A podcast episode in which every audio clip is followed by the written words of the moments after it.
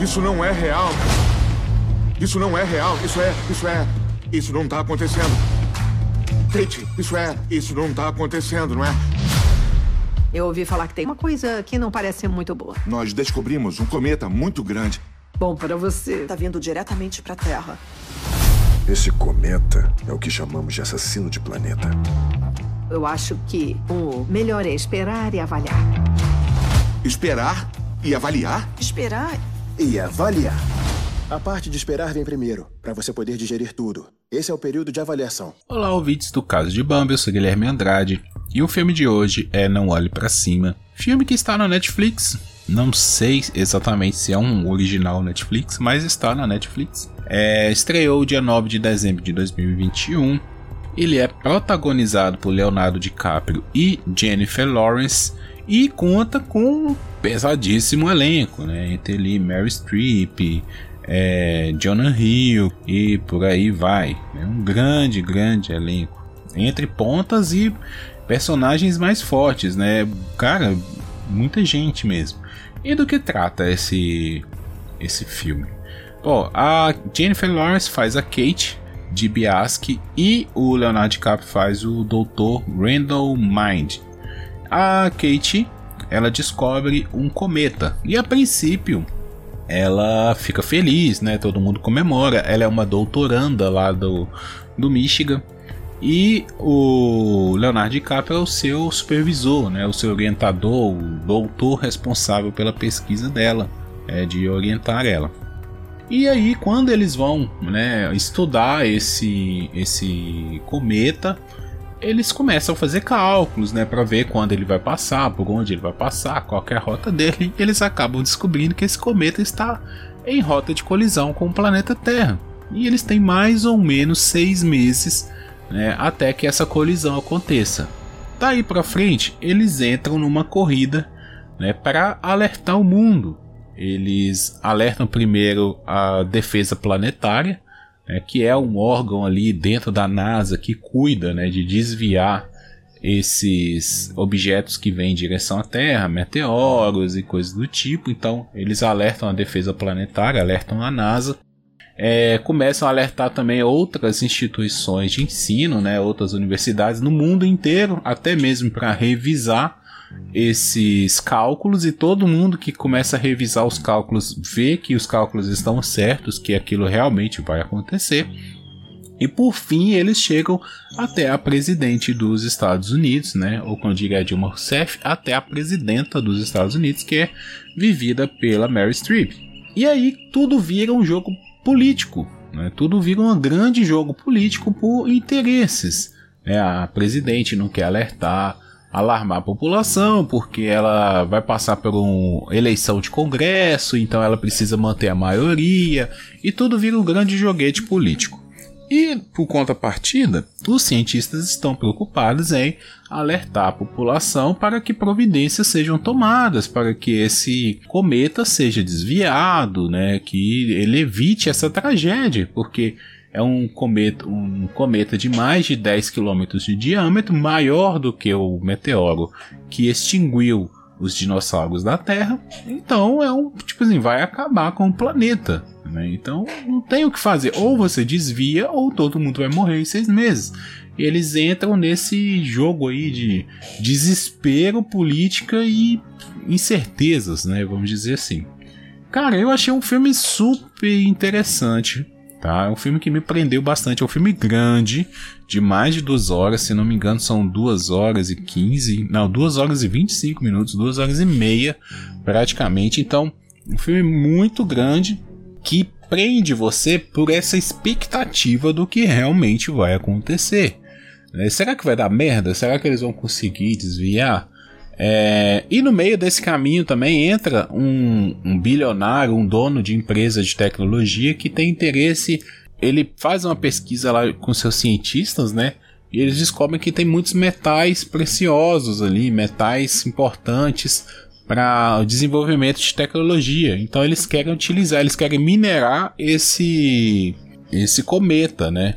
Então ainda entra esse outro personagem. Mas o que prende é isso, você saber se vai dar certo, se não vai dar certo, se eles vão sobreviver, se eles não vão sobreviver. entre também outras coisas que é o dia a dia dos próprios personagens, né? Os, os, personagens passam por montanhas russas, então tem horas que eles estão mais aliviados porque a presidente dos Estados Unidos concorda em tomar alguma medida, hora eles desesperam porque ela, sei lá, não quer fazer nada, é, outro momento, aí volta porque o governo dos outros países estão se juntando numa força-tarefa.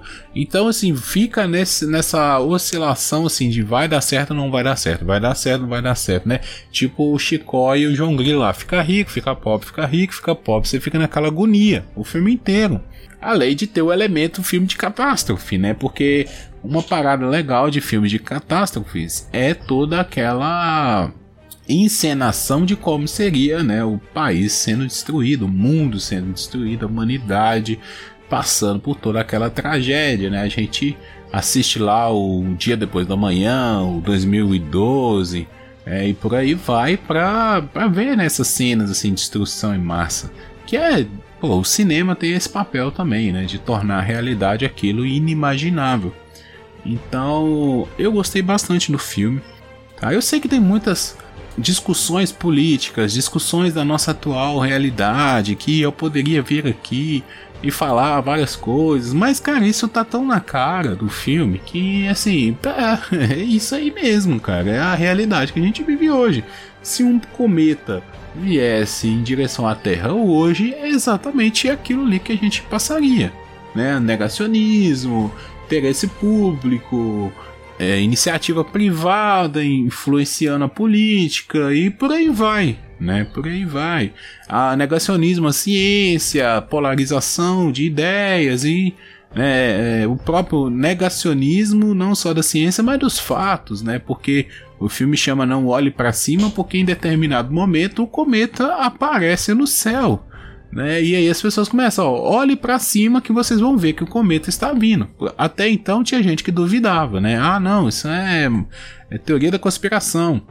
Mas chega um determinado momento que o cometa fica visível no céu e inicia-se a campanha. Olhe para cima e veja, cara, que fudeu. Né? E em contrapartida eles criam a campanha, né? Não olhe para cima, ou seja, negue aquilo que você está vendo, não olhe para isso. E aí o filme toma esse ar de comédia porque nós estamos rindo de nós mesmos, né? A comédia tem esse papel de tanto você rir do ridículo quanto você rir de você mesmo, né? De rir de situações que é, é aqui, o famoso rir de nervoso. Né? Quem já passou o nervoso quem já ficou muito estressado, que as coisas sempre estão dando errado, ela começa tipo assim, ah, cara, só eu tenho que rir, né? Rir para não chorar. E é meio que isso que o filme traz, assim, essa sensação, sabe? De a gente rir de nós mesmos porque a gente sabe que se. É, pô, a gente tá tendo uma pandemia. É, é real, né? Agora, fatos reais. A gente tá no meio ainda de uma pandemia, saindo dela aos poucos, mas ainda estamos na pandemia. E tem muita gente que nega que esse vírus não existe, né? Poxa, eu acredito que nessa altura do campeonato todo mundo já perdeu um amigo, um conhecido, um parente, né? Algu alguém próximo, alguém que estava no seu dia a dia e morreu por causa de um vírus. Né? E ainda tem gente que nega, falando que esse vírus não existe, que não precisa tomar vacina, que não precisa usar máscara e por aí vai. Então, é, o que o filme Não Olhe para Cima faz é pegar essa situação que a gente vive hoje, né, subverter ela e adaptar, na verdade, não subverter, mas adaptar ela para uma situação que é meio que como diz assim: olha, tudo bem, um vírus é algo que você não vê, né? Você não vê um vírus a olho nu, você só sente, né? Você sente as consequências. É, então, assim, vamos dizer, ainda é cabível o negacionismo. Agora, um cometa no céu em direção à Terra, não tem como você negar, né? Não tem como. Você tá vendo ele que ele tá vindo, né? E vai acabar com tudo. E mesmo assim, as pessoas ainda até certo ponto negam, os políticos vão até o final. E assim, no final tem bastante lições ali pra gente ver, pra gente pensar. É, é um filme interessante, sabe? É um filme bem interessante, fora da caixinha, fora dos moldes hollywoodianos. É um filme, assim, que o Leonardo DiCaprio é, deita, né? Porque é o tipo de filme dele, é o tipo de filme que você dá na mão de um Leonardo DiCaprio, Né? O Leonardo DiCaprio ele precisa desses filmes, tipo O Lobo de Wall Street, é, esse próprio filme aqui, é, o Django Livre, ele, tipo, esse tipo de filme que é fora da caixinha, ele deita, cara, não tem como, o cara é monstro, né, ele é monstro, então ele desempenha um papel, assim, é, momentos ele tá super confiante, super tranquilo, momentos ele tá desesperado, né, a Jennifer Lawrence, mesma coisa, cara, a Jennifer Lawrence tá, assim, sacanagem, né, ela é uma puta atriz, né, cara, ela é foda, então ela também entrega muito esse desespero, assim, essa cara vai dar merda, vai dar merda, a gente, né? E o, personagem dela ainda tem algo a mais, porque como ela descobriu o cometa, né? O, o cometa se ganha o nome dela, né? O cometa de Biaski. E ela, de certo momento ali do, do filme, ela é, como se fala assim, as pessoas xingam ela no meio da rua, né? Porque ela, o cometa, é como se fosse o cometa é culpa dela, né? Então, ela passa por esse a mais aí durante o filme, durante a história. Então, pô, o filme é muito da hora, assim. Eu curti muito, sabe? Foram duas horas e meia. Eu comecei a ver o filme antes da ceia de Natal e parei pra, pra fazer a ceia lá com a família e logo depois eu já voltei pro quarto para terminar de assistir porque eu tava muito curioso assim, a dinâmica, a filmagem, né? Esse é um filme dirigido por é, Adam McKay. Cara, parabéns assim. Ele é o cara que fez, ah, ele é o cara que fez a grande aposta. Fez o Poxa, bacana. Não não conhecia de nome, tá? Esse diretor, mas ele gravou é a grande aposta, Vice, que concorreu ao Oscar aí recentemente, o Âncora. Ah, agora faz todo sentido para mim. Faz todo sentido essa direção aí pelos filmes dele. Ah, Pai em Dose Dupla, que é um filme que eu curto também. Pai em Dose Dupla 2.